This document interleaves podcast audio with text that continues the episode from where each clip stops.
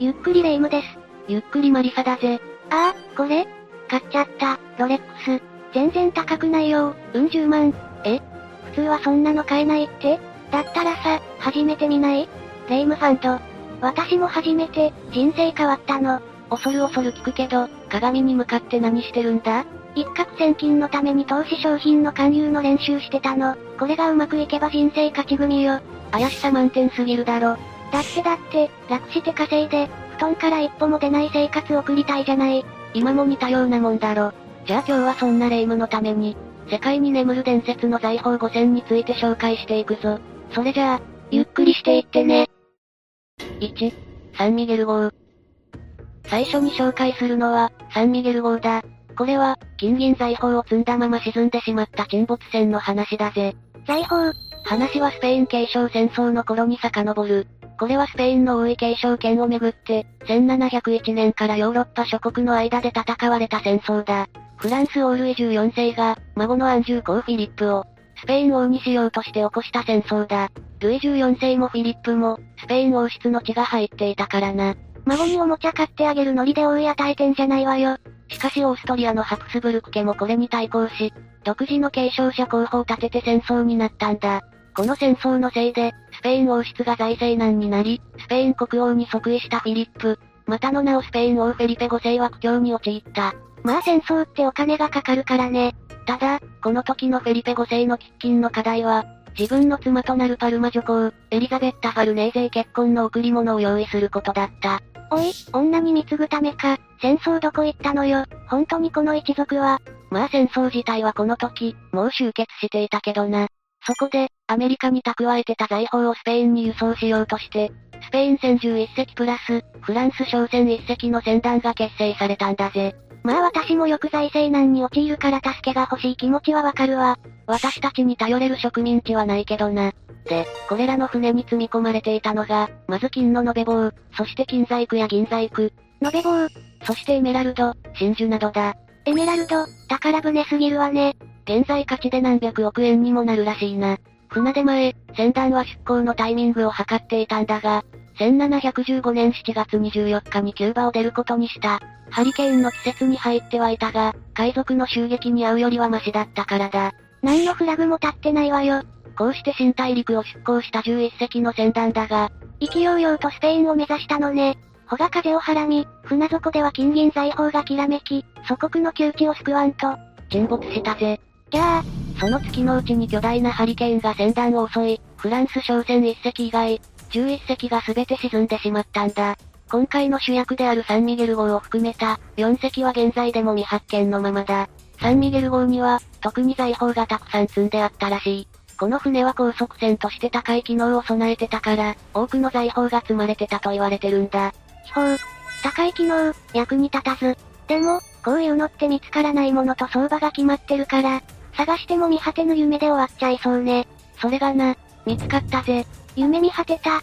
というか、サンミゲル号を除いたうちの7隻の沈没船についてはすでに発見された。建築用の男性がサルベージ会社を設立して、ナンパ船を引き上げたり、トレジャーハンターが数十年間で7隻の沈没船を引き上げたりしてるんだ。ザ、ザザザザ。財宝は？あったぜ。あったの。なんと、100万ドルを超える価値の財宝が発見されたぞ。香港の夜景が買えるわ。まだまだ発見されてない財宝があるかもしれないよな。ましてや、最も多くの財宝を積んでいたサンミゲル号には、よっぽどのものが残っているかもしれない。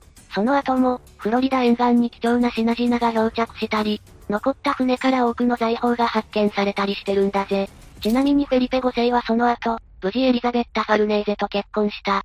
彼女はいまいちリーダーシップの弱いフェリペをコントロールし、政治的なアドバイザーとなったほか、後にフランスと戦争になった際には、自身で軍隊の一個師団を指揮するなど、結構な活躍を見せたぜ。当たりなのか外れなのか、微妙な嫁ガチャね。2、琥珀の間。次に紹介するのは、琥珀の間だ。これは、ロシアにかつて存在した、全体の装飾が琥珀でできた部屋のことだ。ゴ、ゴージャスすぎる。秀吉の黄金の茶室みたいなもんね。似ているような違うような。ともかく、このような部屋は世界で唯一、ここだけだったぜ。どこに行けば見られるの？この、琥珀の部屋があったのは、サンクトペテルブルクにあるエカテリーナ宮殿で、このゴージャスな装飾を始めたのは、ロシアの西洋化を始めたピョートル大帝だ。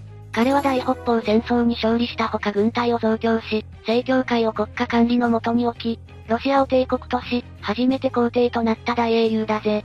このピョートルという皇帝はとにかく好奇心旺盛な人物で、変わった贈り物をされるのが大好きだった。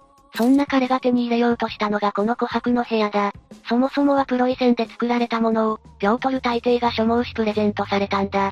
しかし、彼はその人生を終えるまでに琥珀の間の完成を見ることはできなかった。その後、1770年にエカチェリーナ2世が完成させたぜ。エカチェリーナ2世は、ただのドイツの中小貴族の娘でありながら、ロシア皇帝の妃となり、クーデターで夫を幽閉して、自ら皇帝となったことで有名な人物だな。なかなかぶっ飛んでるわね。そんな彼女が愛したこの琥珀の間は、使われている琥珀の総重量が6トン、10万個以上に及んだんだ。で、そのようにして作られた琥珀の間の様子がこちらというわけだ。き、き、きらびやかすぎる。装飾が緻密すぎて、もはやどこがどうなってるのかわからないわよ。この部屋には北と南に1枚、そして東に2枚のモザイク画がある。それぞれのモザイク画には、四角、触角など、五感をテーマにしたモザイク画が飾られているぜ。特にこの部屋を愛したエカチェリーナ2世は、祝典応接室という名目でこれを作ったんだが、部外者がここへ入るのも許さなかったというぜ。何のための応接室よ？まあでも確かにこれだけのものを作ったら、そりゃ独り占めしたくもなると思うぜ。そうして、後の時代にも受け継がれていったこの琥珀の間なんだが、完成から170年後、大ピンチを迎えることになる。大ピンチって、ナチス、ドイツの襲来だ。来た第二次世界大戦の最中、レニングラード包囲戦中に、この琥珀の間の装飾品はドイツ軍に持ち去られてしまった。ちなみにこの戦いは、ドイツ軍がロシア第二の都市、レニングラードを包囲したもので、結局、街を守りきることはできたものの、100万人を超える数の市民が餓死したとも言われる。そうして、エカチェリーナを虜にした琥珀の間は失われてしまったんだぜ。栄枯盛衰悲しい。というか、この部屋の装飾ってもともとドイツがくれたやつじゃない。それを奪っていくのがまたドイツっていうのも皮肉よね。しかし時は流れ、ロシアの人々が再びこの場所で琥珀の輝きを目にする時がやってきたぜ。1979年から復元作業が始まって、2003年に完全に復元されたんだ。万歳、ロシア万歳。うんいやでもさ、もともとここにあった琥珀の装飾品たちは一体どこに行ったの？それが、元の琥珀の間の装飾品の行方に関しては、よくわかっていないんだ。ケーニヒスベルクでの戦いの時に消失してしまったという人もいれば、ケーニヒスベルク城の地下にあって、いつしか失われてしまったとも言われているぜ。歴史学者や宝石職人たちが、琥珀の間の価値について議論してるみたいだが、1億4200万ドルから5億ドルくらいの範囲って言われているらしいな。5、5億？っていうことは1ドル140円とすると700億円。そんなお宝を奪っていくなんて、ドイツもやってくれるわね。ヒトラーは軍事的に侵略した地域の著名な美術品を片っ端から略奪して、自身で美術館を作ろうとしていたようだ。またあのおっさんは無茶なことを。実際、ヒトラーはこの琥珀の間をドイツから盗まれたものと認識していた。くれたって言ったくせに。でも、ドイツはこの琥珀の間を奪った後、え、なんか意外ね。美術史家のアルフレッド・ローデ氏は、ドイツが琥珀の間を、ケーニヒスベルク城の地下で守り続けていたと主張している。まあ、本国に運ぶにはあまりにも重すぎたからな。確かなことは言えないがこの琥珀の間の復元に、積極的に協力していたのもドイツだぜ。昨日の敵は今日の友、まるで少年漫画の胸圧展開のようね。3、テンプル騎士団の財宝。次に紹介するのは、テンプル騎士団の財宝だ。あの有名なテンプル騎士団のやっていた事業。そして、その壊滅後の彼らの財宝の行方についての話だ。レイムはテンプル騎士団って知ってるか？知ってるわよ。野菜や肉などの具材に衣をつけ、油で揚げた料理よね。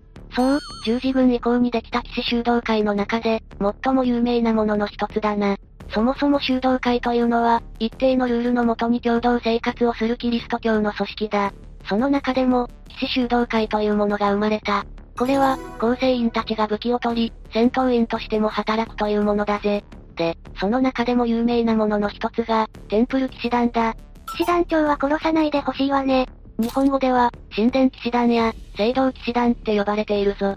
1119年に創設され、十字軍によって確保された、聖地エルサレムへの巡礼に向かう人々を保護するという役割を担っていた。イスラム教世界の英雄、サラーフ・アッティーンを撃退し、イベリア半島のムスリムとも勇敢に戦った彼らは、その勇猛さでキリスト教世界の敬意を集めたぜ。イエーイ、テンプル騎士団イエーイ。このテンプル騎士団は実は銀行用で莫大な富を築いたんだ。おいおい、服用なんかしてたら、会社への貢献意欲が薄れるじゃないか。どこの老害上司だ。嘘嘘。儲かってるならぜひお近づきになりたいわ。ヨーロッパ世界から、聖地エルサレムへ巡礼に行くという人も多かった。そこでテンプル騎士団は、巡礼者が道中に追いはぎに襲われたりすることの対策として、ヨーロッパ支部にあらかじめ財産を預け、聖地で現金と変えられる引換券を用意してもらうという、一時預かりサービスをしていた。その他、両替や貸付などにも手を出して、本格的な銀行業が発展していったんだぜ。13世紀には十字軍に関連するありとあらゆる財産が、このテンプル騎士団の金庫に収められていたという説もあるほどだ。当時のお金持ちには、その利息で儲けた人もいたんじゃないかしら？いや、そうでもないぜ。預金って当時は利子がつかなかったから、貸金庫みたいな感じだったんだ。預けると保管料がつく場合もあったみたいだ。え、貸し手に利子が入らないってこと？じゃあ銀行がボロ儲けじゃない。当時の人々にとっては、投資よりも安全に貴重品を預ける先が必要だったんだろうな。こんな儲け話を不意にするなんて、これは私にとってビジネスチャンスかもしれないわね。そんながめつい霊夢におすすめなのが、聖杯の話だな。聖杯って、あのよく聞く聖杯？そう、実はテンプル騎士団には、聖杯を守り続けていたという伝説がある。でも、その後テンプル騎士団そのものが1307年に異端とされて壊滅したらしいんだ。か、壊滅、なんでそんなことに？正確なことはわからないが、当時のフランス王フィリップ4世は、テンプル騎士団の財産を狙っており、テンプル騎士団を潰すために異端として告発したらしい。濡れ衣でびしょびしょじゃない。さっきのフランス王といいこっちのフランス王といい。フランス王にまともな奴はいないのかしら？差別発言オツだぜ。まあ内情を話すと、テンプル騎士団はフランスの最大の債権者だったから、騎士団を潰して借金を帳消しにしようとしていたんだ。どんな暴力的な特性例よ。鎌倉幕府のやったことが可愛く思えるわ。もっと言うとフィリップ4世には、ただ借金を帳消しにすること以上の野望があった。ファイアとか？いや、テンプル騎士団と聖ヨハネ騎士団という別の騎士団を合併させて、自らそのトップの地位につき、エルサレムを再度征服、自分の子孫にもその地位を継承させていくことで、自分の名声を高めようとしたんだ。つまり現代で言うと、総理大臣が自らプロ野球チームの監督に就任し、スポーツ界の伝説になろうとする、という感じかしら。まあ、大まかにはそういうことだな。テンプル騎士団は異端、つまり、反カトリック教会的であるとの汚名を着せられ、騎士団の指導者たちは火炙りの刑になったぜ。金と名声目当てに、鬼畜すぎるわ。でも、なんでわざわざ異端の濡れ衣を着せたの？反落の容疑とか、そっちの方がでっち上げの罪としては無難じゃない？これには理由があった。大体、罪のない人に濡れ衣を着せて有罪にするなんてことは、当時のフランスでも結構大変なことだった。しかし、異端、つまり正しいカトリックの教えに反しているという容疑であれば別だ。匿名の証言を採用できるし、異端者の裁判、いわゆる異端審問の認可を出す教皇は、当時、ちょうどフランス人だったからな。おやおや、みんな悪よのうこのようにしてフィリップはテンプル騎士団を、入会の儀式において、同性愛的な行為をしたり、悪魔崇拝をしたなどの容疑で、裁判にかけることに成功したというわけだ。お前が悪魔じゃ、彼らは拷問によって嘘の自白をしてしまい、火炙りにされた。で、でもさ、肝心の騎士団の財産はどうなったの？その多くは結局、フィリップ4世も手に入れることはできず、聖ヨハネ騎士団のものとされた。ただ聖杯に関してはこんな噂がある。テンプル騎士団は聖杯を隠すための地下トンネルを掘っており、そこで聖杯は没収を免れたというんだ。うーん、なんとも言えないわね。この説の根拠としてよく指摘されるのが、結成50年ほどの間、騎士団には目立った活動の記録がないということだ。その間にこそ、彼らはこのトンネルを掘っていたのではないかと言われるな。じゃあ、無事に聖杯が守られたとして、今もそこにあるの？いや、実はある場所に移動されたと言われている。誰も知らない別の大陸だ。ひょっとして、アトラ？彼らがその場所をどうして知ったのかは誰にもわからない。ともかく、彼らはそこに渡り、騎士団復活の時を待った。彼らはその場所に国家を築き、今度こそ巨大で強力な銀行として長く繁栄させようと考えた。いや、でも、そんな誰も知らない場所に国家なんて。しかしそのためには人間の数が足りなかったので、一部の人々がヨーロッパに戻り、志ある船乗りたちにこんなことを吹き込んだ。大西洋の彼方に、未発見の大陸がある。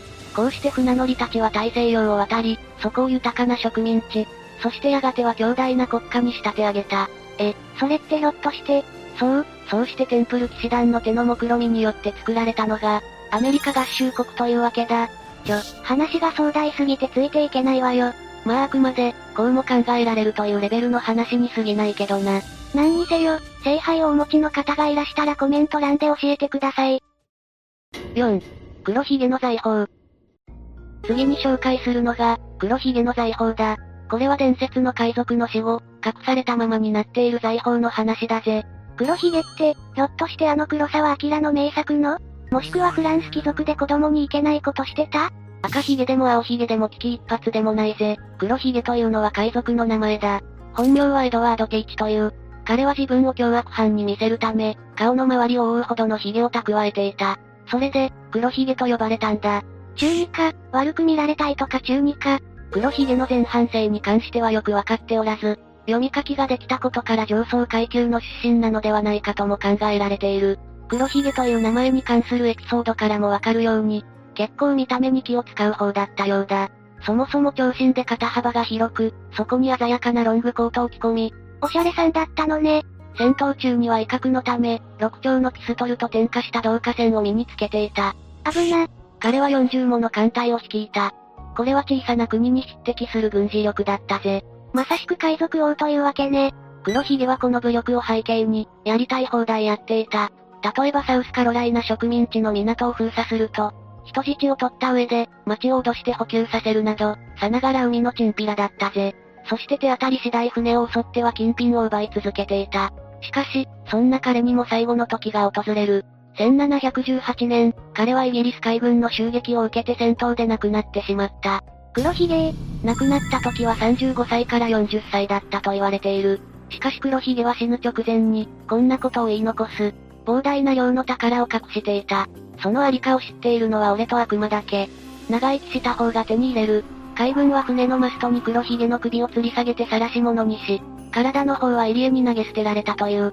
宝を手に入れたのは悪魔だったようね。そして人々は財宝の噂で持ちきりとなった。しかし黒ひげの船からは奪った財宝は発見されなかったぜ。黒ひげが当時活動していた、バージニア州チェサピーク湾からカリブ海、ケイマン諸島など主に東海岸に沿って、様々な場所が何度となく捜索されたが、未だに誰も発見できていない。最も有力とされる、オーク島に関しても同様だな。ただこの隠し財宝というものが、作り話でしかないという主張も根強い。そもそも海賊というものは仲間内で公平に戦利品を分配しなくてはいけないものなんだ。だからボスだけが莫大な財宝を隠すなんてことは無理な話だ。それに黒ひげは経済的な観点から見れば、トップクラスの海賊というわけではなかったからな。黒ひげの5倍の役立つ品を手に入れたり、資産を築いて海賊から足を洗うことができたボスが他にいる。黒ひげはタワマンに住むほどじゃなかったのね。しかし実は、黒ひげの船、安城の復讐号と見られる船の残骸からは、いくつかの遺物が見つかったんだ。いやいや、ネーミングセンスよ。この船が見つかったのは1996年のことで、大砲や怒りなどが引き上げられている。他に見つかったのは剣や食器などだな。ただ、もっと膨大にあるはずのものがそれだけしか見つかっていないということでもある。つまり、まだまだ残ってる、伸びしろしかないってことね。それダメな新人に言うやつだけどな。5、徳川埋蔵金。では最後に紹介するのは、徳川埋蔵金だぜ。これは江戸幕府が倒れた際に江戸城から密かに持ち出されたとされる。財宝の行方についての話だぜ。霊夢は埋蔵金って何か知ってるか？また相当に馬鹿にされたものね。土に埋められて隠されたお宝のことでしょ？そう、埋蔵金とは、地中に埋められた金塊や貨幣のことだ。で、日本で有名なものが徳川埋蔵金というわけだ。昔、テレビでそういう番組が流行っていた、という漠然としたイメージしかないわ。霊夢の言った通り、昔、日本でこの話が脚光を浴び、テレビ局が中継しながら、こぞって大々的な発掘をしていた時期がある。大体、1990年代前半頃だな。そもそもの発端は、江戸城が新政府軍に対して開城した時、その金蔵にあるはずの御用金、つまり幕府の予算が全くなく、蔵がからであったことだ。仮にも幕府が日本国の政府であった以上、いくらかの御用金はあったはずで、どこかに運び去られたに違いないということになった。いやいやそもそも他人の金を当てにしすぎでしょ。ちょっと自分で稼いだらどうなのできたばかりの新政府の財政は火の車だったからな。うちには旧幕府軍との戦争、外には諸外国からの侵略の脅威を抱えて、なりふり構っちゃいられなかったんだろうぜ。そして新政府軍の捜索の手は、幕府の役人を辞めて隠居していた小栗忠政という人物にも及んだぜ。彼は勘定奉行、つまり幕府の財政のトップであったため、彼が隠居した場所に近い赤城山に埋めたとされたんだ。しかし小栗は新政府軍によって処刑されてしまう。江戸城の開城に伴って、唯一、生命を奪われたのが彼だった。真の、無血開城ではなかったってことね。こうなるとますます真相は闇の中だ。そのこともあって、小栗のエピソードと絡め、赤城山に幕府の隠し財宝が埋められている、と考える人が後を絶たない、というわけだ。非常に多くの人が探索にここを訪れているが、今のところ見つかっていないな。埋蔵金の存在を信じる人たちによれば、その額は約400万両、つまり20兆円と言われているな。ににににに20兆円、ちょっと赤城山に行ってくるわ。いや、ただ結局のところ現状で埋蔵金が見つかっているわけじゃないからな。だから本当に存在しない、という可能性ももちろんある。江戸幕府ってさ、末期の頃は財政的にかなりヤバい状況だったんでしょ？だから、全くお金がなくてもそれはそれで自然かもしれないわね。確かにそういう意見もあることは事実だ。